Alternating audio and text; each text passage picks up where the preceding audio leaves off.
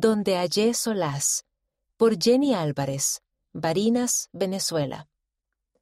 Mientras mis hermanos ministrantes cantaban, reforzaban mi testimonio de que el Salvador me comprendía, me amaba y nunca me abandonaría.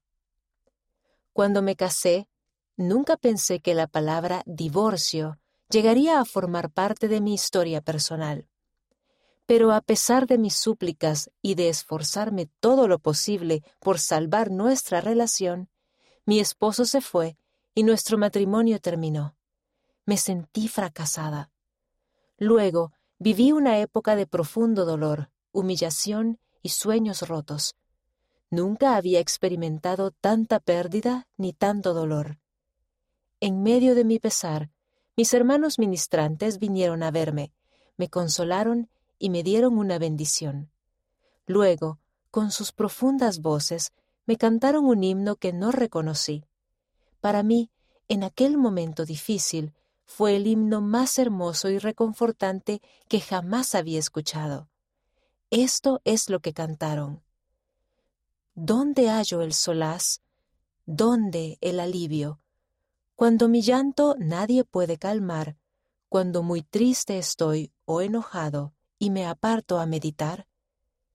¿Dónde hallo a un ser que me consuele? ¿Quién puede comprender? Nuestro Señor.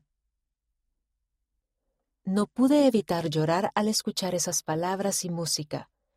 Me confirmaron la verdad de que el Salvador me comprendía, me amaba y nunca me dejaría sola en mi pesar, y reforzaron mi testimonio de ello debido a lo que el Salvador experimentó por medio de su expiación, Él comprende nuestros sentimientos.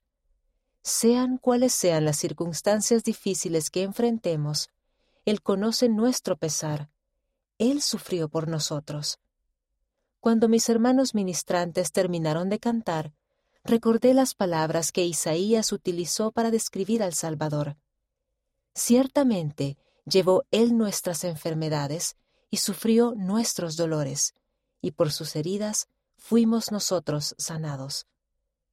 Podemos estar seguros de que nuestro Salvador Jesucristo nos comprende, nos ama y siempre estará a nuestro lado, incluso en nuestros dolores más profundos.